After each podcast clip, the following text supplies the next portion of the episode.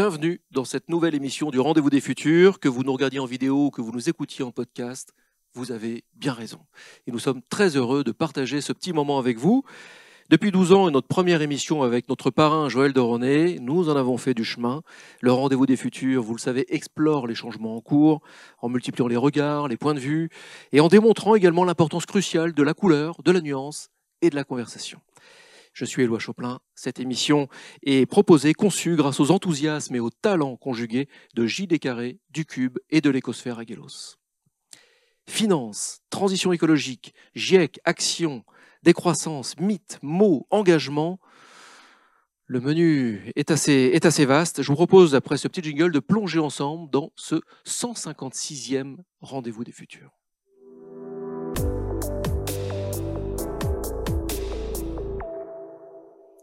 Et toute émission démarre par la présentation de notre invité, bien sûr, Christian de Pertuis. Bonjour. Bonjour.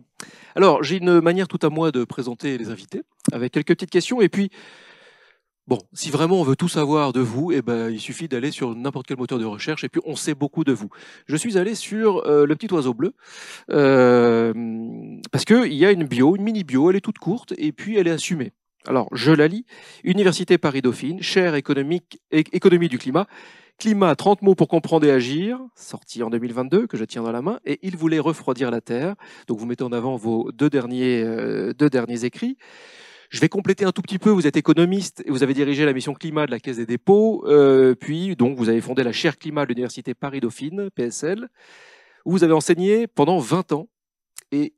Vos travaux sur la tarification carbone font référence. On va évidemment en parler tout à l'heure. Qu'est-ce qu'on pourrait rajouter là à, ce, à cette petite le, le, menu me paraît assez complet. Hein. On va peut-être pas rajouter sur ma personne, mais plutôt parler du climat. Hein. Ça me paraît le, le, point, le point le plus important. Peut-être un mot juste pour vous dire que euh, moi, à l'origine, je suis prof d'économie. Oui. J'ai rencontré des climatologues en 2001-2002 et l'économie que j'enseigne en fin de carrière n'a plus rien à voir avec l'économie que j'ai apprise à l'université et que j'ai enseignée pendant les dix premières années. J'imagine qu'il a pas mal évolué, oui. J'ai une question. Est-ce que vous avez une rencontre, une rencontre décisive, une rencontre qui vous a fait euh, oui, euh, comprendre quelque chose Celle de Jean Jouzel, hein, euh, puisque j'ai rencontré Jean Jouzel en 2002, pour être très précis, et ensuite tous les grands climatologues français. Et euh, c'est à la suite de ces rencontres que je me suis dit que l'économie telle que je la concevais était complètement euh, à côté des pompes si on n'intégrait pas euh, la question climatique et derrière la question climatique, la question de la biodiversité, la question de la couche d'ozone, toutes ces grandes limites planétaires à l'intérieur de, desquelles euh, l'économie peut effectivement aider à prendre des décisions. Mais si on oublie ces contraintes planétaires, alors l'économie peut dire beaucoup de choses totalement inutiles. J'ai une petite question rituelle pour achever de présenter, présenter notre invité habituellement. Qu'est-ce que vous dites un ado de 14 ans à peu près, qui, à qui à l'école, au collège, on lui demande déjà de se positionner sur sa carrière à venir, sur son orientation. Si vous le demande, euh, qu'est-ce que vous faites dans la vie, Christian? Qu'est-ce que vous lui répondez? Alors, euh, la question n'est pas que euh, virtuelle, hein, puisque ma petite fille la plus aînée est, proche de 14 ans. Elle va avoir 13 ans. Bon. il se trouve qu'elle a un certain talent pour l'écriture. Et donc je lui dis, euh, fais vraiment, euh, bosse un maximum pour aller au bout de tes projets. Donc si l'écriture c'est ton projet, il faut travailler à mort l'écriture, le français, la, grammaire, etc. Mais si elle est passionnée par les mathématiques, je lui dirais, poursuis au bout l'investissement que tu dois faire étant jeune pour aller au bout de, ton projet. Euh, et, et euh, le conseil, il est double il est de ne pas laisser l'environnement choisir le projet à sa place, mais il est aussi de se mettre au boulot pour pouvoir réaliser le projet. Et, si ses copains, euh, si ses copines lui demandent ce que vous, vous faites dans la vie, euh, elle, dit quoi, vous pensez? Alors, il faudrait mieux l'interroger elle-même, hein, mais euh, en gros, mais tous mes petits-enfants savent parfaitement que euh, je m'occupe principalement des questions du climat et de la biodiversité. J'ai une autre petite fille hein, qui est en CE2, qui a lancé euh, l'APP, l'Association pour la protection de la planète, avec trois copines de, CO2. Donc, euh, je crois que la conscience de la jeune génération est, assez précoce hein, sur ces questions-là. Euh, moi, en CO2, je n'avais aucune idée hein, des problèmes euh, climatiques et, des limites de, la planète. C'est assez stimulant, ça, d'entendre ça. place à, la revue de presse maintenant, une revue de presse concoctée pour vraiment poser le décor, concoctée par Jérémy et Coralie. On se retrouve juste après.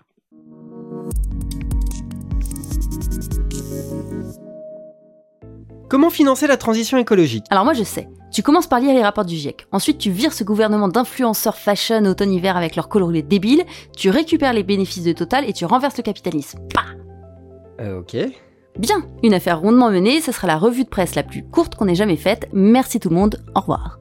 Ah ouais, mais enfin, on va peut-être développer un peu. Moi, j'ai quand même passé du temps à lire des articles et tout. Ah, bah si tu veux.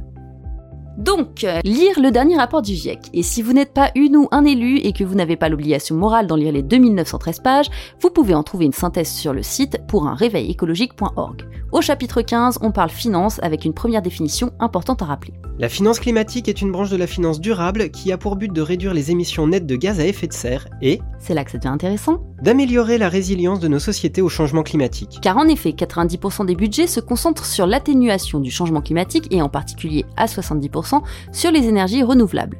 Le rapport alerte sur la nécessité de se tourner davantage vers le financement de l'adaptation de nos sociétés au changement climatique. Rappelons que pour atteindre les accords de Paris, les financements en faveur du climat devraient être 3 à 6 fois supérieurs que ce qu'ils ne sont actuellement. Notons enfin que le dernier rapport du GIEC est paru en février dernier et que le prochain paraît en décembre. Espérons que celui-ci bénéficie de plus d'écho. Un article de franceinfo.fr du 20 septembre se demande quant à lui où sont les fameux emplois que la transition écologique était censée créer.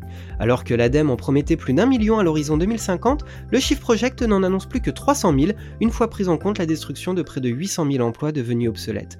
Dans tout ça, Pôle emploi explique que seulement 140 000 emplois seront de réelles créations, alors que la grosse majorité sera plutôt un verdissement de métiers déjà existants. Cela pose alors la question de la formation. La formation et le développement de compétences, c'est le goulot d'étranglement de la transition écologique. S'alarme Frédéric Matisse, président de l'école de la transition écologique. Et en même temps, la valeur travail est-elle compatible avec l'objectif nécessaire de sobriété? C'est le sujet qu'aborde Uzbek Erika le 11 octobre dans un entretien avec le docteur en sciences politiques Benjamin Brice, auteur du livre La sobriété gagnante.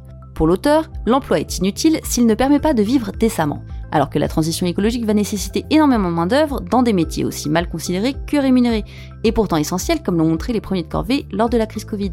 Il est impératif de revaloriser ces métiers. Il n'y a pas eu de réflexion sur les conditions de travail de toutes ces catégories, alors même qu'on assiste depuis 40 ans à une augmentation importante de la part des salariés travaillant de nuit, le week-end ou dans des conditions précaires. Pour Benjamin Brice, la sobriété pourrait même mener au plein emploi, à cette condition. La sobriété correspond à la réduction de notre consommation matérielle, alimentaire, énergétique, textile, etc., en lien avec des changements de comportement. La priorité est d'agir sur la consommation. C'est ainsi qu'il deviendra possible d'améliorer la résilience du pays, de relocaliser des activités industrielles, de réduire les inégalités et de trouver des marges de manœuvre budgétaires. Si l'on en croit Timothée Paric, invité de la Terre au carré le 15 septembre, il semble qu'une économie peut tout à fait prospérer sans croissance. Encore faut-il en repenser complètement l'organisation.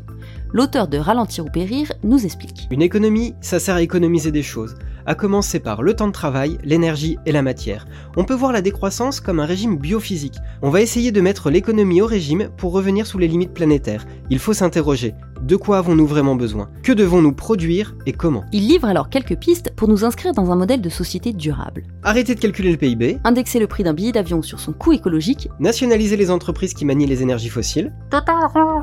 Réduire le temps de travail. Taxer les transports routiers. Plafonner les salaires à 4 fois le revenu minimum garanti. Et bien d'autres encore à lire et écouter sur le site de France Inter.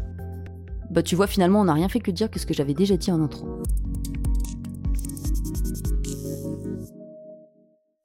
Merci Jérémy, Coralie pour cette revue de presse. Euh, je vous ai vu très très concentré euh, à écouter et à voir cette revue de presse. Est-ce qu'il y a un sujet sur lequel vous aimeriez rebondir particulièrement? Oui, euh, le sujet, il y a deux sujets qui ont retenu mon attention. Le premier, c'est adaptation versus atténuation, et le deuxième, c'est les transformations du marché du travail. Eh bien, on va, on va en parler. Ah, oui, on va en Alors, parler. me lance ou- on, on va en parler à travers, euh, à travers Ah, le, ce livre, à travers les mots. Très bonne idée. Euh, climat, 30 mots pour comprendre et agir, euh, chez Debuck. Debuck, c'est ça On dit Debuck Debuck Debuck. De Buck, ouais, je crois. C'est assez difficile à prononcer, c'est du flamand. hein. Oui, c'est ça. Donc après, on trouve le livre de toute manière. Oui, de toute façon, vous trouvez le livre en, li- en librairie, n'ayez crainte. Ce livre souligne l'importance, euh, l'importance de la, de la pédagogie, l'importance de la vulgarisation aussi. Euh, c'est ça qui vous a euh, mené à, à, la- à sa rédaction.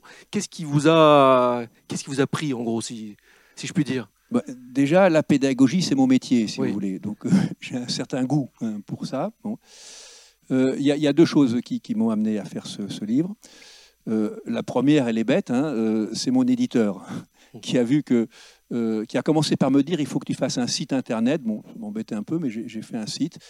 Euh, et comme je savais pas très bien quoi mettre dans le site, j'ai commencé à mettre quelques mots. Et j'avais pas fait trois mots que euh, l'éditeur m'a appelé en me disant ça serait bien de faire un livre à partir de ça. Voilà. Ça, c'est un peu le phénomène externe. Alors ensuite, finalement, je me suis posé deux types de questions sur les mots. Vous avez des mots qui sont assez techniques, un peu complexes, les mots qu'utilise euh, mon ami Jean Jouzel, si vous voulez, parce que lui, c'est un scientifique dur, hein, donc euh, des mots comme forçage radiatif, comme euh, octave, comme... Bon. Donc ça, c'est des mots techniques, et je pense qu'il y a un coût d'entrée pour comprendre ces mots. Et il faut un petit peu payer ce coût d'entrée si on veut comprendre. Donc c'est euh, l'un des, des premières motivations que j'ai eues. Et puis vous avez des mots au contraire qui sont d'un usage extraordinairement courant, comme euh, euh, urgence climatique, Accord de euh, Paris. comme accord de. Paris, comme réchauffement climatique, comme climat. Bon. Ouais. Et ces mots extrêmement courants, finalement, on ne s'arrête pas suffisamment sur leur signification et sur leur- leurs implications. Et donc, c'est à la fois un bouquin qui s'intéresse aux mots un petit peu, on va dire, euh, scientifiques, un, un petit peu complexes, et puis un mot qui s'intéresse, un, un livre qui s'intéresse aux mots courants. Bon. Mais les mots, voyez-vous, euh, c'est pas une langue. Pour faire une langue, il faut une syntaxe qui ordonne les mots. Donc, ce qui m'a le plus amusé en écrivant ce livre, c'est de trouver l'ordre des mots. Et effectivement, c'est pas un abécédaire.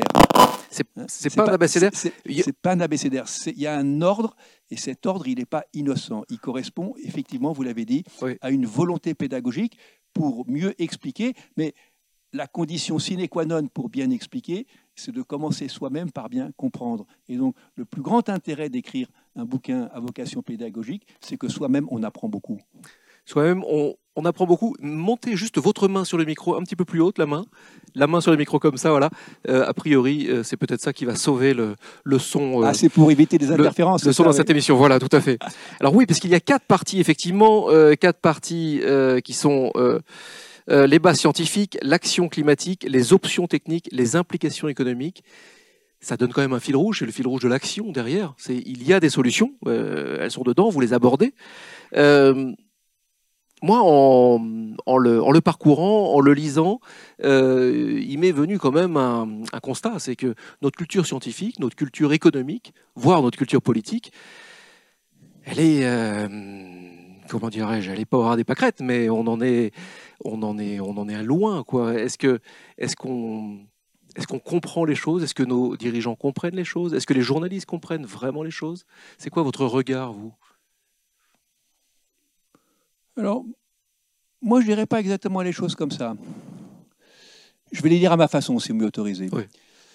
Euh, en en 2003-2004, j'ai commencé à enseigner ce que j'appelle l'économie du climat. J'ai complètement changé ma pratique pédagogique à l'université Paris-Dauphine et j'ai euh, travaillé sur, en gros, en quoi l'économie permet de mieux euh, agir face au réchauffement climatique. Bon, j'ai été voir le président de l'université à l'époque et je lui ai dit que j'allais faire ça. Tout simplement, il n'a pas compris. Et à l'époque, on avait l'impression d'être, euh, avec Jean Jouzel et quelques autres, comme des zombies dans la société. Ce qu'on faisait était complètement... Bon. Euh, les choses ont progressivement changé. Euh, en en 2009-2010, on a créé un master spécialisé quand même, donc ça veut dire qu'il commençait à y avoir derrière au moins euh, des perspectives de job. Vous voyez. Et maintenant, je pense qu'on est quand même dans un environnement où on parle énormément du réchauffement climatique et je trouve excessif de dire que euh, les journalistes, par exemple, les médias, euh, traitent insuffisamment la question du réchauffement climatique. Je pense non, on, traite beaucoup la question du réchauffement climatique. Euh, les politiques, c'est assez compliqué de savoir ce que comprennent vraiment les politiques ou pas. donc, moi, je ne vais pas insister sur ce, volet-là. Mon expérience personnelle, c'est que dans tous les partis conventionnels que j'ai rencontrés, depuis une quinzaine d'années, euh, il y a toujours euh, quelques éléments un peu en avance hein, qui comprennent bien les questions climatiques. Leur problème, c'est plutôt de faire partager leurs connaissances à l'ensemble des partis au moment de la prise de décision. Donc, moi, je pense que ça, ça progresse. ça progresse aussi beaucoup chez les jeunes. je trouve que ce qui est assez ennuyeux, c'est qu'on mélange très souvent, quand on parle du climat, euh, des questions de diagnostic avec des questions de militantisme. Or, euh, il me semble que pour bien comprendre les enjeux climatiques, il faut chacun d'entre nous mettre un peu de côté euh, nos, convictions et nos, et nos militantismes personnels pour bien écouter justement ce que nous disent les scientifiques. La science, c'est pas l'idéologie.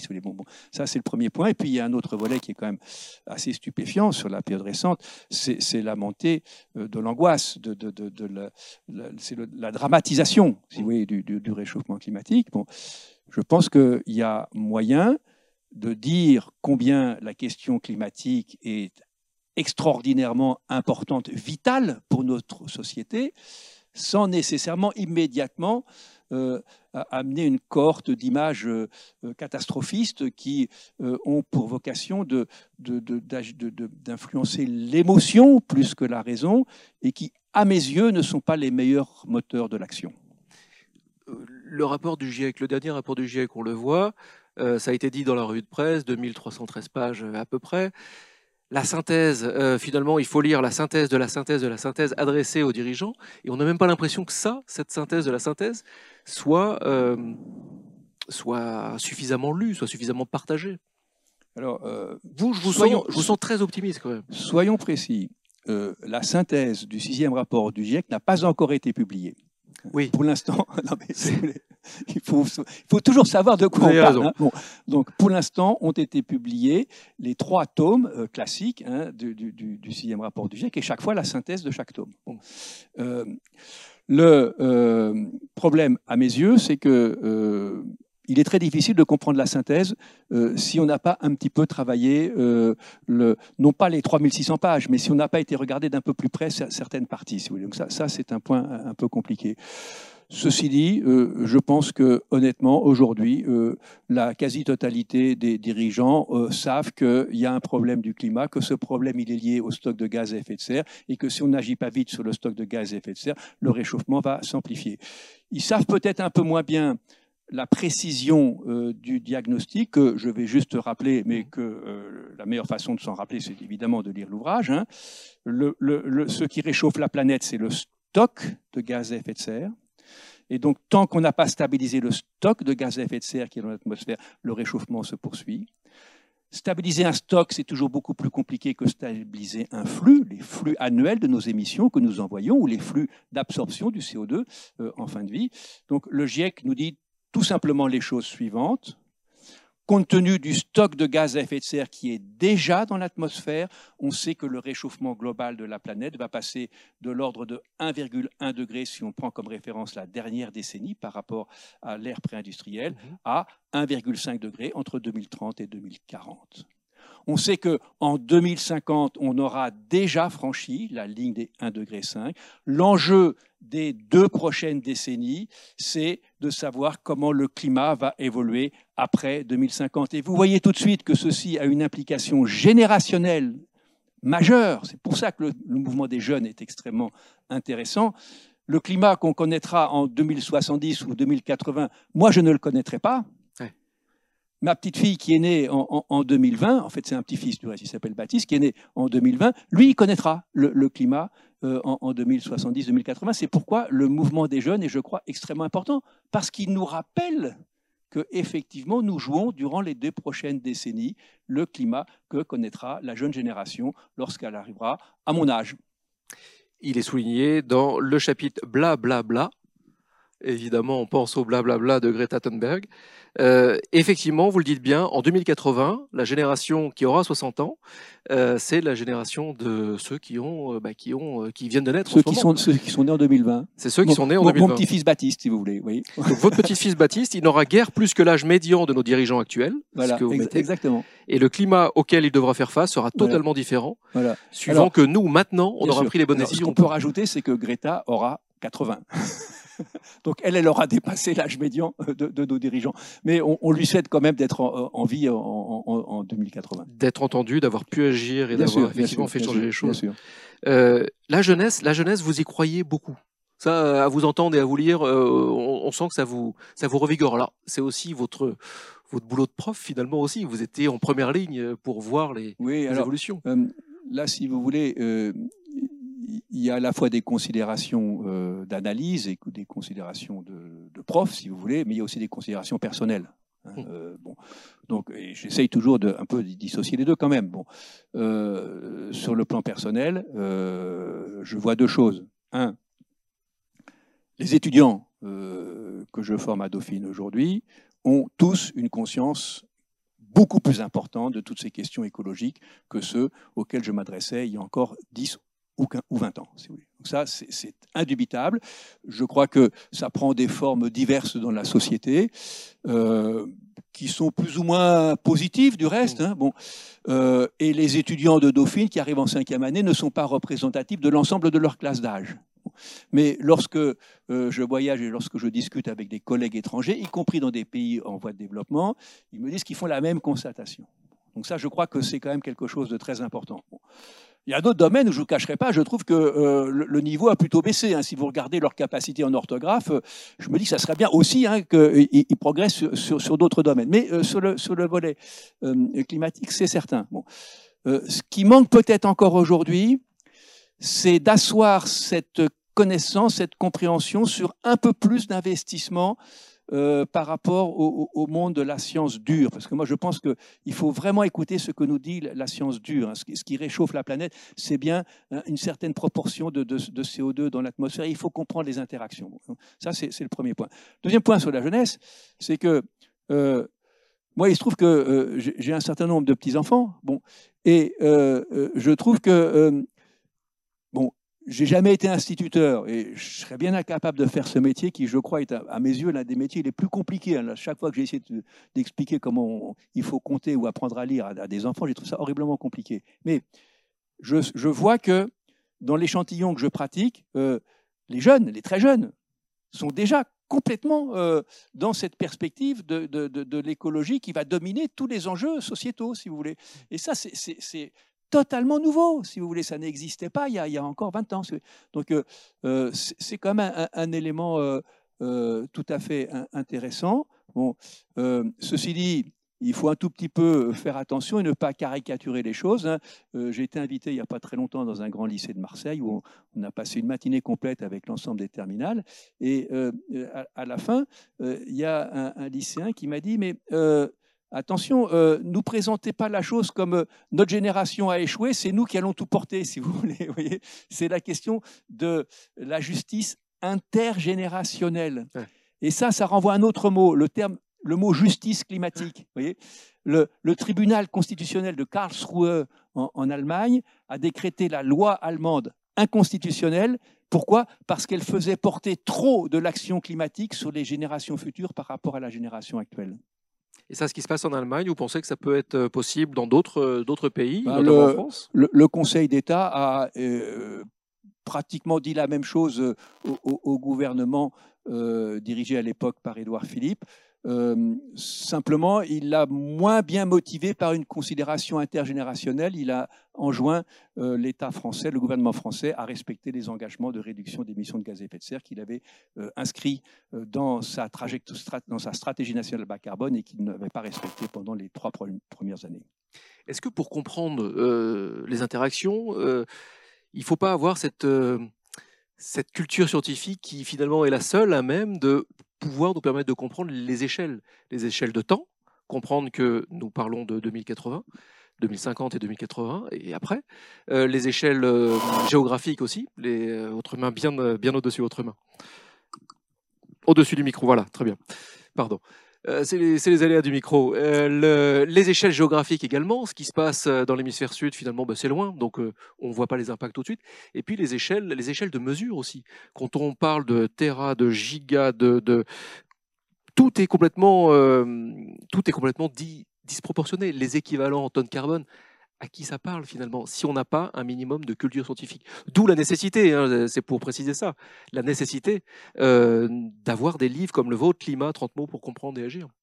Oui, alors moi je, considère que ce, minimum de culture scientifique, il faut effectivement euh, l'avoir au démarrage. Mais il ne faut pas se limiter à la culture scientifique parce qu'il ne faut pas non plus tomber dans euh, une idée totalement fausse et même dangereuse que ce serait la science ou les scientifiques qui décideraient à la place des citoyens et de leurs représentants politiques, si vous voulez. Hein. Donc il, faut bien euh, mettre la science là où elle doit être.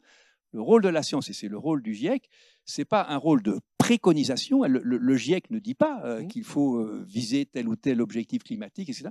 Le GIEC vous dit si vous faites tant d'émissions de gaz à effet de serre, ça va se convertir à tant sur le stock et ça va faire temps de réchauffement moyen et le temps de réchauffement moyen va avoir tels impacts. Et ça, il faut absolument le connaître. Les choses les plus importantes, à mon avis, sont de, de, nature. Premièrement, il faut bien comprendre la logique flux-stock. C'est très important. Ce n'est pas le flux annuel de nos émissions qui euh, réchauffe la planète, c'est le stock de gaz à effet de serre. Tant qu'on n'a pas bien compris ça, on n'a pas compris combien la lutte contre le changement climatique est très différente, par exemple, de la lutte contre des pollutions locales. Mmh. Voyez-vous, lorsque euh, vous avez une augmentation de, la teneur d'un gaz pour une pollution locale, vous, arrêtez la circulation, au bout de deux jours, vous avez le résultat. Là, la temporalité est complètement différente. Et ce qu'il faut bien comprendre et bien dire aux politiques, et bien dire aux responsables, même qui peuvent être des politiques ou des responsables économiques, c'est que plus il y a une interdépendance entre les émissions qu'on fait aujourd'hui le stock et le climat qu'il fera dans 30 ou 40 ans, plus il est urgent d'agir. Parce que très souvent, ce qu'entend le responsable ou le politique, c'est Ah ben, si ça concerne 2080, on a le temps. Ben non, au contraire, mmh. plus il y a une interaction entre euh, l'échelle de, temps, euh, ce qu'on émet aujourd'hui et euh, le, le, climat demain, et plus, plus cette distance est grande, plus l'urgence est importante. Et là, souvent, il y a euh, une méconnaissance incroyable, ou, peut-être est-ce euh, une espèce de, refus de la vérité du, politique hein, qui se dit ah ben si c'est du long terme, il y a beaucoup de, priorités de court terme hein, qu'il faut qu'il faut gérer. Donc ça, il faut vraiment sortir de, ce point-là. Ça, ça c'est vraiment, je crois, euh, le, premier point absolument essentiel. Le deuxième point, vous avez dit le Sud, il est loin. Non, le Sud, il n'est pas loin du tout. Mais quand on achète du textile, quand on achète, Alger, c'est très loin. On voit Alger, Rabat, Casablanca, c'est assez proche, hein, vous savez. Oui, mais on voit pas les impacts. Ah bah, les, impacts, de nos achats, on les voit pas. non, mais ce qu'on sait quand même, c'est combien le réchauffement est, terrible pour ces pays-là, et, combien, si on n'a pas une action, et là on revient à la question initiale, atténuation, adaptation. Si on n'a pas une, action aussi euh, d'adaptation des sociétés euh, au sud sur les impacts du réchauffement climatique, on va euh, mm. créer des situations extraordinairement difficiles à gérer à l'intérieur de ces pays et évidemment créer une pression migratoire supplémentaire. Hein. Donc moi je ne pense pas que le, sud soit si éloigné. Alors après, la question que vous avez peut-être en tête, c'est la traçabilité euh, des euh, produits que nous utilisons en, termes d'impact carbone. Moi, ce que j'ai surtout en tête, c'est pour le citoyen, euh, acheter quelque chose, quoi que ce soit, du textile ou à manger, il y a des impacts, sauf que les impacts sont souvent loin, loin dans le temps ou loin sur la planète. Et comme c'est loin, on n'en parle pas, on ne voit pas les impacts à côté de chez soi. On commence peut-être, mais on ne les voit pas. Alors, pour moi, ce qui est totalement nouveau dans la question climatique, si vous voulez, c'est que euh, les impacts du réchauffement sont de plus en plus euh, ressentis et, compris par euh, les, citoyens. et, je le vois vraiment dans la façon dont se présente l'enseignement que je fais à l'université. Au, début, on considérait le réchauffement climatique, c'était une problématique développement durable. Hein. si si j'agis pas aujourd'hui, demain, c'est bon. Aujourd'hui, la et, et, je pense que c'est le vrai moteur de la prise de conscience la, majorité euh, des, citoyens et des étudiants considèrent que le réchauffement climatique, il est déjà là et qu'on en voit les impacts et qu'on en subit les impacts. Alors, ce qui est très important, et c'est le deuxième levier euh, de la connaissance scientifique et des rapports du GIEC, mmh. c'est de bien comprendre les interactions entre réchauffement moyen et tous les impacts qu'il y a derrière. Alors, euh, je crois qu'il y a trois points qui sont, très, qui sont absolument essentiels c'est que le réchauffement moyen n'est absolument pas uniforme. Hein, lorsqu'on dit 1,1 degré en moyenne, sur les continents, on est déjà au-dessus de 1,5, puisque les trois quarts de la surface de la planète, c'est des océans. L'océan est un régulateur thermique. Il, absorbe hein, l'excès euh, de chaleur qui, vient de l'atmosphère. Donc, euh, euh, sur les continents, en moyenne, on est déjà un, peu au-dessus de 1,5. Et les hommes habitent sur les continents. il y a quelques marginaux qui, habitent sur des bateaux, mais enfin, ils sont quand même pas très nombreux au milieu de, de l'océan. Deux, le réchauffement est beaucoup plus fort sur les haute latitude que sur euh, les basses latitudes. Donc, euh, lorsqu'on a un réchauffement moyen de 1,1, on est déjà autour de 3 à 4 degrés de réchauffement vers euh, l'Arctique et donc la fonte des glaciers s'accélère. Donc, ça, c'est le premier point qui est très important. Le deuxième point, c'est que le lien entre le réchauffement et la pluviométrie, le régime des précipitations, est quelque chose d'essentiel pour comprendre les impacts du réchauffement climatique. Et très souvent, on assimile le réchauffement à une plus grande aridité, à une planète plus sèche, voire désertique. Or, tous les scientifiques expliquent qu'une planète plus chaude est aussi une planète plus humide en moyenne. Simplement, la répartition des précipitations va être modifiée et elle va être encore plus humide là où on a des précipitations importantes et encore plus aride là où on a des déficits de précipitation. Je donne un exemple récent.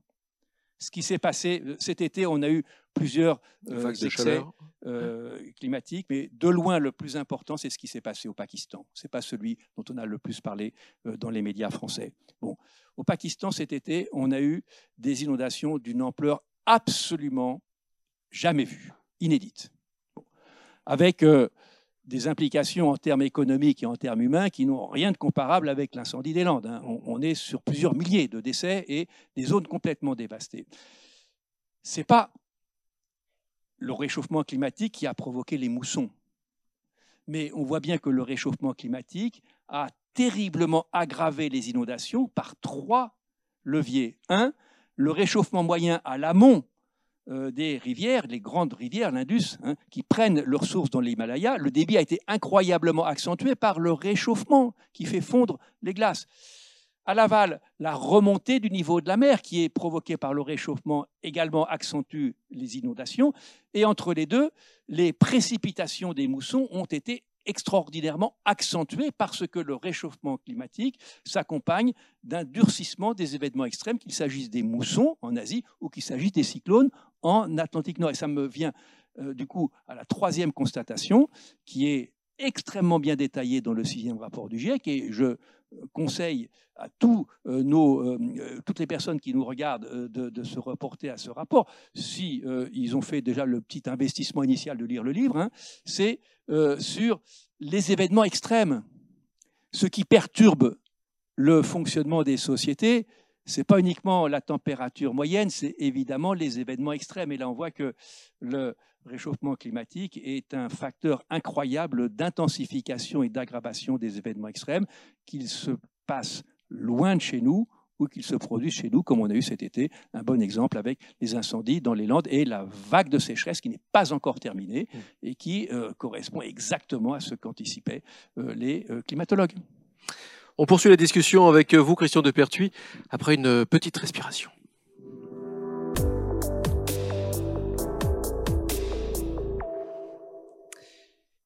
Dans ce rendez-vous des futurs avec Christian de Pertuis, euh, la question de la jeunesse, on le voit, est cruciale. La question des emplois également, puisque la jeunesse, je vous posais la question tout à l'heure de ce que vous dites à un enfant de 14 ans qui commence à s'intéresser un petit peu à son orientation, parce qu'il y est obligé. Euh, que lui dire? Est-ce qu'il y aura ces fameux emplois verts dont on parlait dans la revue de presse? Euh, est-ce qu'il y aura beaucoup d'emplois? C'est quoi? C'est quoi pour vous? Comment ça se dessine pour vous euh, l'emploi ou la transformation de l'emploi? Ça a été, je crois, très bien dit dans la revue de presse initiale. Euh, la, transition bas carbone a deux volets majeurs sous l'angle de l'économie. D'un côté, il faut investir. Il faut investir dans des nouvelles sources d'énergie décarbonées, renouvelables. Il faut investir dans l'efficacité énergétique, il faut investir dans la sobriété. Donc, euh, ces investissements sont évidemment créateurs d'emplois.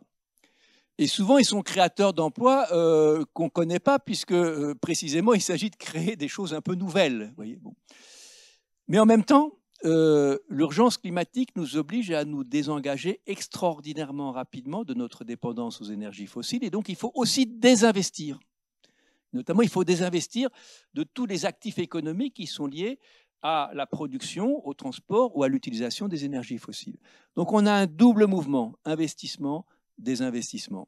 Il va falloir transférer des actifs. Des actifs, alors les actifs se transfèrent de la façon suivante. Les actifs financiers, ça se transfère très vite. Et les financiers, ils ont déjà compris. Hein. Ils parlent, c'est un mot, je crois, du, du livre, d'actifs échoués. Mmh il y, a différentes façons de s'échouer. Mais celle qui est particulièrement euh, dramatique, c'est celle qui est décrite par un tableau qui figure dans l'ouvrage. Hein. c'est l'échouage de, la Pérouse hein, au, large des, îles Marshall, hein, où, là tout, le monde meurt. Donc les, financiers, ils ont peur que leurs actifs s'échouent, et donc vite, euh, ils vont transférer leurs actifs à d'autres, euh, comme au jeu du, du. On se débarrasse de, de la mauvaise carte.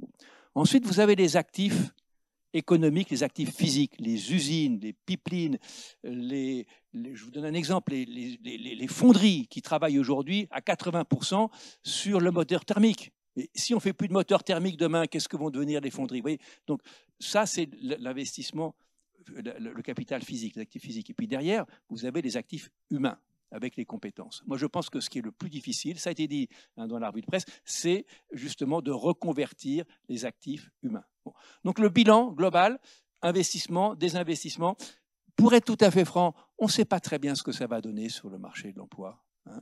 Mais ce que je sais, c'est que plus on anticipe correctement, plus on anticipe les reconversions, plus on donne une formation initiale aux jeunes qui est solide, qui est solide sur tous les plans. C'est une formation, le meilleur passeport pour l'emploi pour un jeune, c'est une formation de base où vous avez les notions de base de la langue, euh, des mathématiques, de la géographie. Bon, c'est ça qui vous donne le meilleur passeport. Hein. De la science aussi. De, la science, bien évidemment. Hein. Bon, mais les mathématiques, c'est quand même le démarrage de la science, hein, si C'est une porte d'entrée. Si vous faites pas de mathématiques, euh, vous n'allez pas aller très loin dans la science. Bon, voyez. Bon, donc c'est pour moi, c'est ça la, la, la, question primordiale. Donc, euh, il va y avoir d'un côté des dégâts, ces dégâts, on peut les réduire en euh, reconvertissant rapidement euh, et en anticipant. Si on ne le fait pas, on aura alors à ce moment-là beaucoup plus de difficultés, beaucoup plus de, de, pertes économiques, euh, de la décroissance subie, etc. donc c'est un peu ça qui, est en jeu. Alors moi, je voudrais dire une chose quand même à ce point de la discussion, si vous m'y autorisez. Allez-y. Parce qu'il ne faut, pas que je fasse des monologues de prof non plus. Hein. Je vous y autorise. Ben c'est passionnant. C'est que l'impact, il est très différent suivant le type d'économie dans lequel on est. Si vous êtes dans des économies qui reposent sur la production et l'exportation d'énergie fossile, la transition, elle est horriblement coûteuse. Hmm. Il ne faut pas, faut pas mentir, si vous voulez faire la transition énergétique euh, dans des pays comme l'Algérie, comme euh, l'Australie, comme le Canada, comme le, Nigeria, qui sont tous de très gros producteurs et exportateurs d'énergie fossile, c'est beaucoup plus traumatisant que de le faire par exemple en France ou en Europe de l'Ouest, si euh, j'enlève la Norvège et le Royaume-Uni, où pratiquement on ne produit plus d'énergie fossile. Mais on a encore beaucoup d'actifs qui sont liés à l'usage des énergies fossiles. Prenez maintenant les pays les moins développés. Quand vous êtes dans les pays les moins développés, vous n'avez pas cet encombrement de euh, l'économie avec des actifs qui sont liés euh, aux énergies fossiles, sauf quand ils sont producteurs-exportateurs. Donc la transition énergétique, ça vous permet au contraire d'accélérer le développement. Et on le voit déjà. Euh, par exemple, l'accès à l'électricité en Afrique au sud du Sahara, qui a été franchement un domaine dans lequel on a très peu progressé depuis euh, le début des années 60, au moment des indépendants. Depuis qu'on a le levier des énergies renouvelables, on progresse beaucoup mieux parce qu'on on saute l'étape des, systèmes centralisés basés sur les énergies fossiles. On ne fait pas de nucléaire en Afrique au sud du Sahara. Hein. et on va directement vers euh, de euh, l'énergie décentralisée, qui n'est pas individuelle, qui est collective ou semi-collective. Et ça, c'est un formidable vecteur aussi d'espoir. c'est que la transition énergétique pour les pays les moins développés, c'est un facteur d'accélération du développement, ce n'est pas un obstacle au développement. Je voudrais qu'on rentre vraiment dans le livre. il y a, je voulais parler de la surpêche. La surpêche, voyez-vous, alors c'est pas forcément un mot parce qu'il est dans les options techniques euh, UTCATF ou LULUX. LULUCT. Ça, je vous laisse le, le, le prononcer. L'utilisation des terres. Vous l'avez fait beaucoup mieux que je le ferai. Hein. euh, la surpêche, le premier facteur d'érosion de la biodiversité marine, qui est une composante essentielle de la capacité d'absorption du CO2 par l'océan. On parle toujours euh, du poumon vert de la planète, les forêts, à pas négliger bien sûr, mais le poumon bleu, il est, incroyable.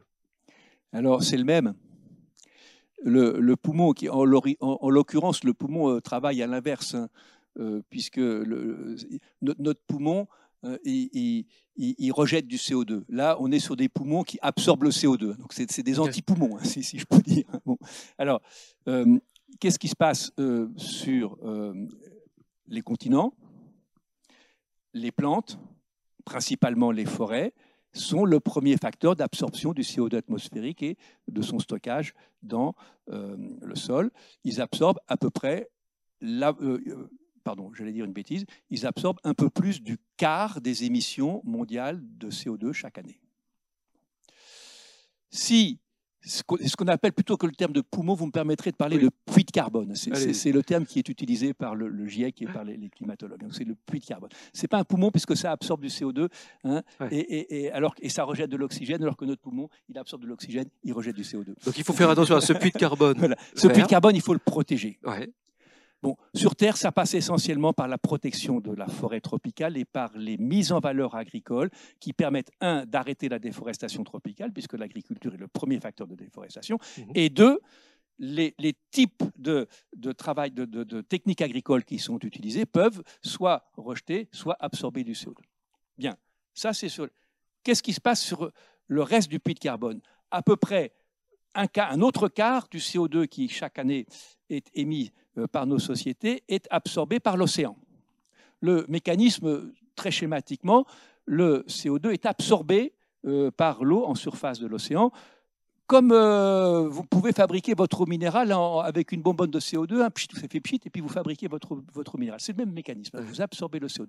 Mais ensuite, pour que le, le, CO2 ne sature pas à la surface, il doit être transformé par ce qu'on appelle la pompe à carbone océanique et transporté vers le fond de l'océan où il se transforme en sédiment. Et quand il est au fond de l'océan en sédiment, il y reste. Donc euh, le stockage du CO2 par l'océan, il est beaucoup plus pérenne que celui dans la forêt, parce que si votre forêt brûle, le CO2 repart tout de suite dans l'atmosphère. Donc euh, cette capacité de stockage de l'océan, elle va dépendre de quoi? De la biodiversité marine.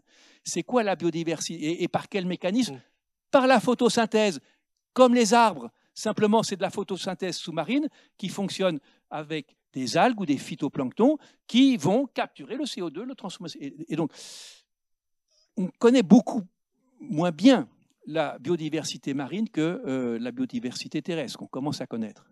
Mais on suspecte beaucoup que les atteintes à la biodiversité marine sont une réduction euh, potentiellement très grave de la capacité de stockage du CO2 dans l'océan. Et euh, non pas le GIEC, mais le GIEC de la biodiversité, qui s'appelle l'IPBES, hein, essaye de hiérarchiser quels sont les facteurs de dégradation de cette biodiversité marine. C'est un peu compliqué, c'est même un, classement qui ne fait pas l'objet d'un consensus total chez les scientifiques, mais en gros, parmi les deux premiers facteurs de dégradation de la biodiversité marine, euh, nous avons le, euh, les, pollutions et la surpêche. Et la surpêche, et la surpêche c'est intéressant parce que au fond, c'est exactement la même chose que sur Terre. Sur Terre, c'est bien l'extension de l'agriculture qui est le premier facteur de destruction de la forêt, et euh, sur mer, c'est bien l'extension d'une activité qui est qu'on pourrait appeler euh, agriculture de la mer. Hein. Oui, parce que c'est du euh, chalutage industriel. En fait, on gratte. Voilà, On gratte les fonds Alors, en plus, en plus, il y a un phénomène complémentaire que je décris dans, l'ouvrage. Je le décris parce que je l'ai découvert en écrivant l'ouvrage. Donc vous voyez que c'est intéressant. Et moi, je l'ai découvert en vous lisant. C'est intéressant d'écrire des bouquins parce que ça oblige à apprendre, pareil pour l'enseignement du reste. Hein. C'est que euh, vous avez, en plus euh, de la réduction des euh, forêts sous-marines, hein, des, phytoplanctons. Donc, vous avez le phénomène de raclage par les chaluts au fond, du, au fond de la mer. Et ce phénomène de raclage libère probablement des quantités importantes de euh, carbone et de méthane. Et ces rejets ne sont pas mesurés dans les inventaires nationaux de, gaz à effet de serre. Donc, euh, ils ne sont pas en réalité intégrés dans l'action climatique. D'une façon plus générale, euh, lorsque euh, on regarde concrètement comment se fait l'action climatique, les engagements des différents pays sont, sont calculés à partir des inventaires nationaux de gaz à effet de serre, et ces inventaires nationaux de gaz à effet de serre tiennent bien compte de l'ensemble des émissions ou des absorptions relâchées de CO2 par le milieu naturel sur Terre, mais pas de ce qui se passe dans l'océan. Et on se souvient d'une émission que nous avions fait, euh, un rendez-vous des futurs avec Claire Nouvian, avec la colère de Claire Nouvian, dont on se souvient ici, euh, qui nous parlait déjà, mais il y a euh, quelques années, et qui nous parlait déjà de cette surpêche et de ces combats qu'il fallait, qu'il fallait mener et qu'il faut continuer à mener. Un autre, un autre mot-clé, je, me projette à l'intérieur du bouquin, hydrogène. Alors hydrogène, ça c'est un mot, j'ai l'impression que c'est un mot valise, qu'on en parle beaucoup, mais on en parle un peu passez-moi l'expression, mais comme euh, c'est la solution toute trouvée, on verra demain, il y aura un avion à hydrogène, il y aura des voitures à hydrogène, il y aura tout à l'hydrogène. Euh, ça, ma question va vous paraître complètement euh, farfelue, mais on y croit ou on n'y croit pas à ça? Farfelu parce que je suis pas précis. Non, je pense que ce n'est pas une question de croyance. Bah. il, faut, il, faut, il faut regarder objectivement les choses. Alors, un, pour bien les comprendre, L'hydrogène n'est pas une source supplémentaire d'énergie, c'est un vecteur énergétique, comme l'électricité. Euh, l'hydrogène pourrait devenir peut-être dans le futur une source énergétique si on était capable d'aller chercher de l'hydrogène dans le sous-sol et euh, de le recueillir comme euh, on recueille le charbon, le pétrole le gaz. Mais aujourd'hui, à l'exception d'un petit gisement qui se trouve au Mali, euh, il n'y a pas d'exploitation à taille industrielle de l'hydrogène. Donc c'est un vecteur. Ce vecteur, depuis très longtemps, on a fantasmé sur son extraordinaire potentiel. La plus belle image de, ce, je vais pas dire ce fantasme, c'est un côté un peu négatif, de cette vision, c'est celle de Jules Verne. Jules Verne, hein, dans L'île mystérieuse, je crois. Que vous citez ah, effectivement, je. Alors, je ne connais plus exactement la phrase qu'il indique, mais il voit dans l'hydrogène quelque chose qui va supplanter toutes les autres sources d'énergie. Bon. Et puis ça n'a pas marché. Et puis on en a parlé beaucoup. Bon. Alors, pour bien comprendre la, euh, le potentiel de l'hydrogène, il faut se poser deux questions principales. Un, comment je produis l'hydrogène? Deux, quels sont les usages possibles de l'hydrogène? Un, comment je produis l'hydrogène? Aujourd'hui, un peu plus de 95% de l'hydrogène produit dans le monde, c'est un sous-produit de l'industrie des fossiles, soit par réduction du gaz, soit par réduction du charbon. Donc ce n'est pas en utilisant du gaz ou du charbon pour fabriquer de l'hydrogène qu'on va décarboner l'économie. Ça va de soi. Donc, la question du potentiel de l'hydrogène renvoie en premier lieu à la question du potentiel de produire de l'hydrogène vert. C'est ça. Cet hydrogène vert peut être produit à partir de l'électrolyse qui, sous, condition que l'électricité soit d'origine renouvelable, il peut être produit aussi par d'autres voies qui sont explorées aujourd'hui, qui ne sont pas encore à, l'état de développement industriel de, l'électrolyse, euh, qui sont euh, par exemple la biomasse. On peut fabriquer de l'hydrogène à, partir du bois, à partir de plantes cultivées et même à partir de déchets. Et même euh, au laboratoire de recherche de, Centrale, j'ai vu, on, le faisait dans le laboratoire des plasmas, en faisant passer du, courant électrique euh, dans du méthane. Ne me demandez pas comment ça marche, mais j'ai eu la démonstration sous les yeux. Bon, voilà. Bon, donc la question de la première question, c'est est-ce qu'on va avoir demain une capacité massive de production d'hydrogène vert? Et là, la question se, se, se, se dérive très rapidement sur est-ce qu'il va y avoir un potentiel euh, massif de production d'électricité verte avec ces fameux électrolyseurs et est-ce que les conditions économiques vont être réunies? L'idée euh, qu'ont euh, beaucoup, beaucoup de, pays et, qui font des plans hydrogène et beaucoup d'industriels qui investissent dans l'hydrogène aujourd'hui, c'est qu'on on est sur une phase où la baisse conjuguée du coût de production des, énergies renouvelables avec le coût du stockage de l'électricité et avec le coût euh, des euh, électrolyseurs euh, qui, vont devenir géants vont permettre à un horizon de 5 à 10 ans de fabriquer de l'hydrogène vert de façon compétitive par rapport à celui qui vient des hydrocarbures ou du charbon. Donc ça, ça c'est le côté offre. Donc il y a véritablement un, potentiel. Ce potentiel, pour l'instant, il est fortement limité par la disponibilité d'énergie renouvelable, mais euh, on voit bien qu'aujourd'hui, euh, pratiquement 90% des nouvelles capacités de production électrique, c'est du renouvelable. Hein. donc et, le nucléaire représente moins de 1%. Hein, donc c'est vraiment là qu'est le nerf de la guerre. Bon. Ça, c'est le côté euh, offre. À quel rythme ça va se faire Ça va dépendre beaucoup, un, des investissements, de, de leur efficacité, trois, de leur localisation. Parce que si vous voulez fabriquer massivement d'hydrogène vert à partir d'électricité renouvelable, il vaut mieux être au sud de la Méditerranée qu'au nord, et il vaut mieux être à Marseille qu'à Hambourg, pour des raisons évidentes. Mm. Sur l'éolien, c'est un, peu différent, mais l'éolien offre aussi d'extraordinaires possibilités, notamment sur euh, les plateformes en mer, les plateformes flottantes, parce qu'elles permettraient de fabriquer directement de l'hydrogène transportable. Donc là, il y a un potentiel d'offre très important. Alors ensuite, du côté, et donc moi je pense qu'effectivement, les conditions économiques vont bientôt être réunies pour qu'on ait une production euh, massive d'hydrogène vert. Avec un point très important, c'est que lorsque vous fabriquez de l'hydrogène euh, en, masse à partir d'électricité renouvelable, vous pouvez aussi écréter la pointe de, l'électricité. Vous savez que le, renouvelable, son gros inconvénient, c'est qu'il est plutôt irrégulier dans sa, production, avec notamment des pointes et des creux. Donc euh, la transformation de l'électricité de pointe euh, en, hydrogène permettrait de stocker à très grande échelle de l'électricité. Donc c'est pour ça que l'hydrogène est aussi un vecteur d'intégration de l'électricité renouvelable dans les systèmes énergétiques de demain.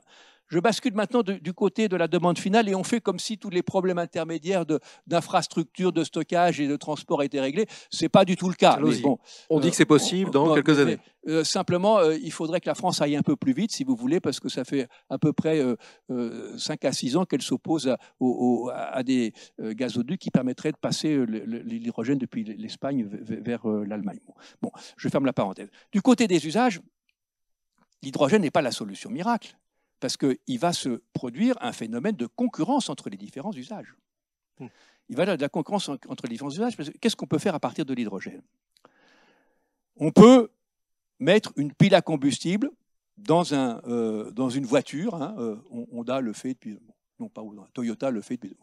Ça n'a pas beaucoup d'intérêt ça n'a pas beaucoup d'intérêt parce que effectivement, ça permettra peut-être euh, au cadre sub qui roule euh, dans la voiture à hydrogène d'avoir une autonomie de 1000 km pour aller, je sais pas, jusqu'à Marseille ou jusqu'à Rome. Bon, mais euh, socialement, ça n'a pas beaucoup d'intérêt.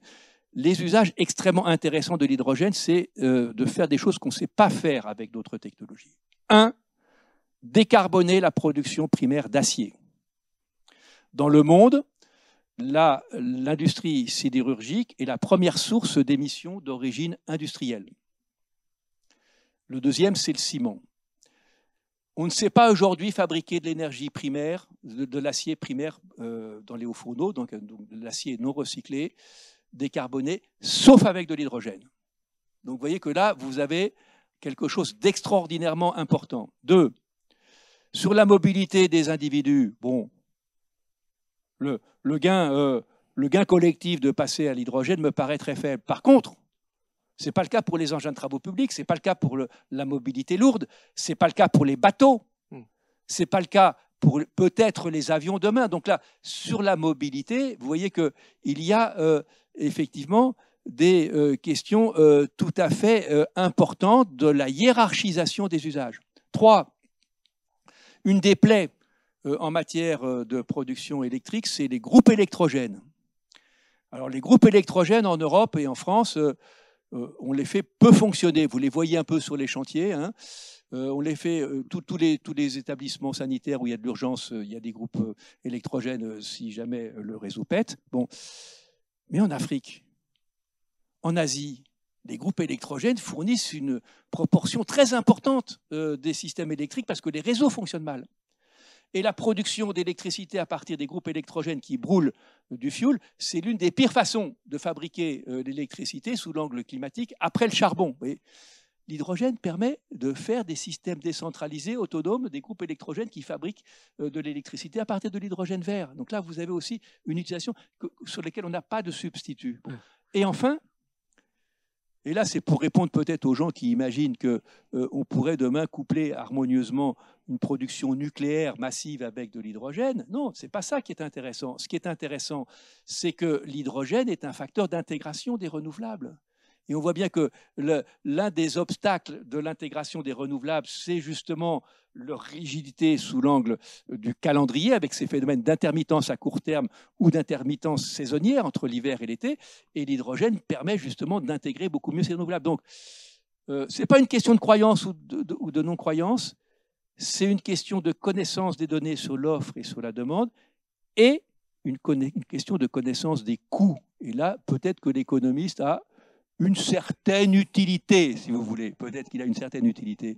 Et qu'on devrait l'écouter un petit peu plus. Pourquoi? Non, Je veux dire pourquoi? Parce que toutes les briques, toutes les briques technologiques sur le photovoltaïque, la transformation du vent en électricité, la transformation euh, de euh, euh, l'hydrogène en, en, en, énergie avec les piles à combustible, ces briques, elles sont connues depuis le, la fin du 19e siècle.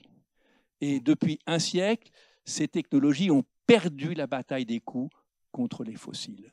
Et ce qui se passe depuis une dizaine d'années, c'est qu'on a une inversion dans l'échelle des coûts qui de plus en plus rend rentable ces euh, nouvelles énergies renouvelables et ces nouveaux vecteurs qui seront l'hydrogène vert. C'est l'une des raisons de mon optimisme relatif.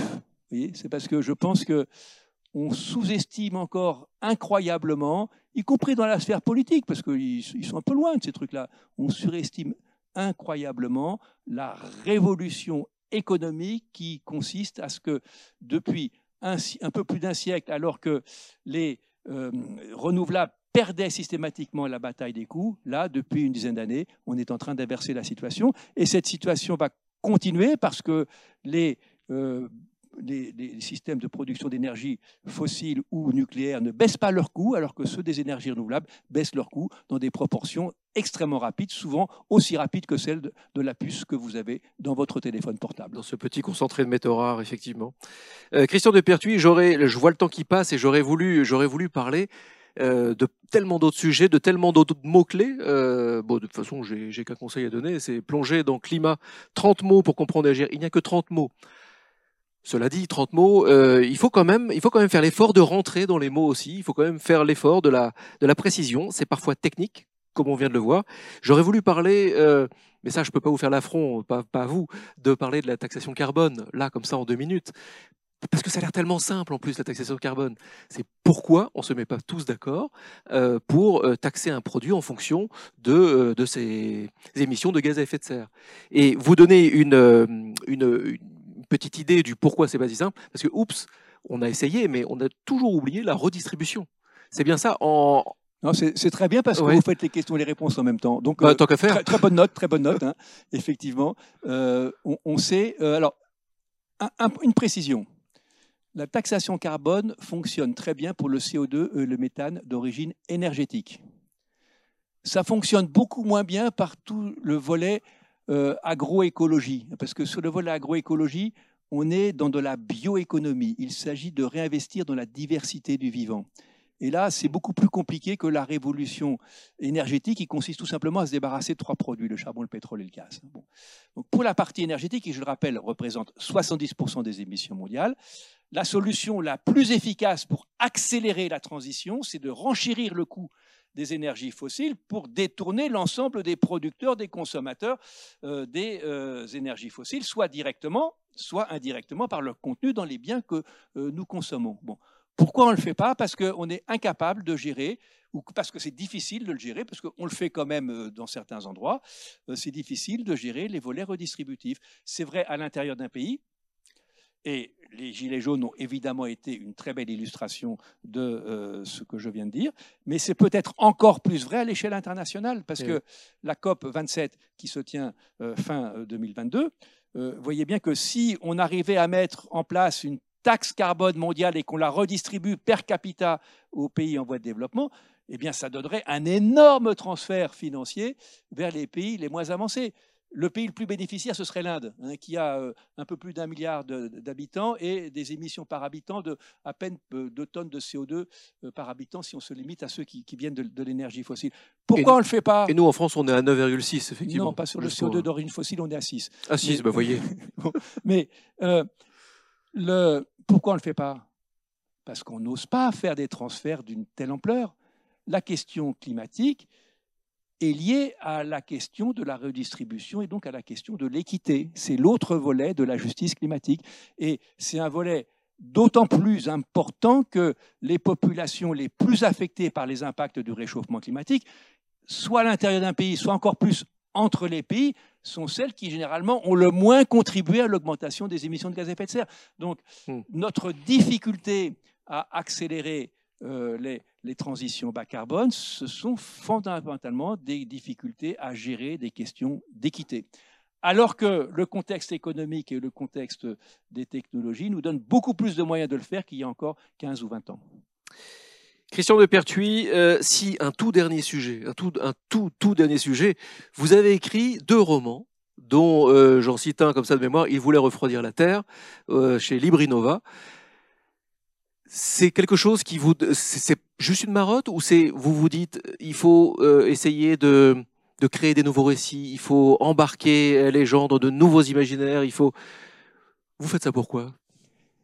Parce que c'est pas du tout là où on vous attend. C'est non, c'est en plus, euh, si vous voulez, l'écriture d'un roman, c'est pas comme l'écriture des essais. Hein, vous voyez, un, mm. essai, c'est relativement impersonnel. Hein. bon, vous, les 30 mots du climat. Euh, Encore que vous y mettez du vôtre. Oui, j'y mets beaucoup d'investissement. Bon, si vous voulez, pour écrire, il n'y a, pas, a pas de 36 000 façons de faire. Il faut être passionné. Donc moi, l'écriture, pour moi, c'est un besoin. donc le, matin, quand je me réveille, je me lève très tôt en général, euh, vers les 6 heures, parfois un peu avant le matin. Et euh, j'ai deux activités immédiates possibles. Soit je cours, soit j'écris. Et ce qui m'embête beaucoup des fois, c'est que euh, je me dis, si tu écris trop, tu vas pas courir. Mais bon, bref, chacun ses problèmes. Et quand j'ai terminé à peu près mon huitième essai économique, je me suis dit, mais pourquoi tu n'écris pas des choses plus personnelles? Et là, je me suis dit, oui, non, euh, si tu allais vraiment au, fond de ton désir d'écriture, tu verrais que tu as envie d'écrire autre chose que des essais. Donc c'est la raison pour laquelle j'ai fait deux romans. Et ces deux romans sont peut-être encore des romans euh, hein, qui se rattachent euh, bien aux questions climatiques. Ça facilite, hein, ça permet de pas trop se dévoiler sur le plan personnel. Donc euh, j'ai bien l'intention, bon là j'ai un essai euh, qui est prévu avec, euh, pour l'année prochaine, mais j'ai bien l'intention après de revenir au roman et peut-être de terminer au roman. Parce il voulait refroidir la Terre, il s'avère que je l'ai lu, et c'est un, roman policier où on parle de géothermie.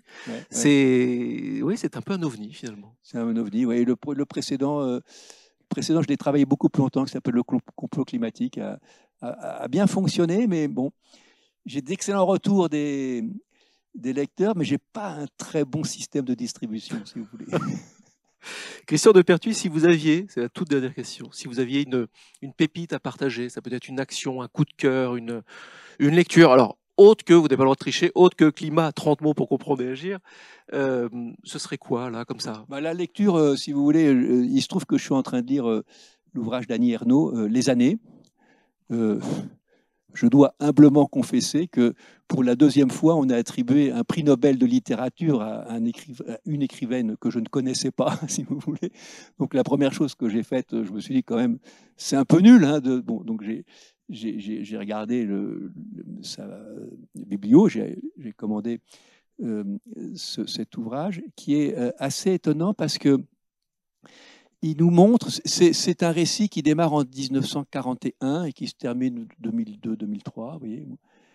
Et il nous montre sous une forme vraiment, parce que là c'est un très grand roman, hein, c'est autre chose hein, que, le, que, le, complot climatique, hein, si vous voulez. Bon, j'aurais bien, j'ai pas du tout la prétention de me situer dans la même cour, mais il nous montre le passage de l'économie de rationnement, de l'économie de rareté, de l'économie dans laquelle euh, une famille, une personne, parce que c'est euh, autobiographique, est bloquée dans un horizon euh, spatial extrêmement réduit, avec l'arrivée de l'abondance, l'arrivée de, des transports, l'arrivée et, et, cette situation finalement d'accélération incroyable du monde. Et c'est écrit avec les tripes, si vous voulez. Donc c'est un très très beau roman. Je conseille euh, aux gens, une fois qu'ils auront lu les 30 mots, de lire euh, Les années de Annie Ernaux. Et l'économiste qui est en vous, finalement, bah, il est toujours en vous. C'est votre passion. Et vous lisez aussi Annie Ernaux avec l'œil de l'économiste. Absolument. Merci beaucoup d'avoir accepté notre invitation, Christian de Pertuis. Merci de cette invitation. Cette émission est maintenant terminée. Vous pouvez la retrouver en replay euh, dès à présent sur le site ou sur, sur toutes les plateformes. Alors oui, un petit pouce bleu, un partage, un commentaire, tout ce qui fera en sorte que l'algorithme, euh, même s'il n'est pas forcément d'accord, ben, nous poussera et poussera un peu plus d'intelligence tout en haut euh, sur les réseaux sociaux. C'est parfait. Merci beaucoup.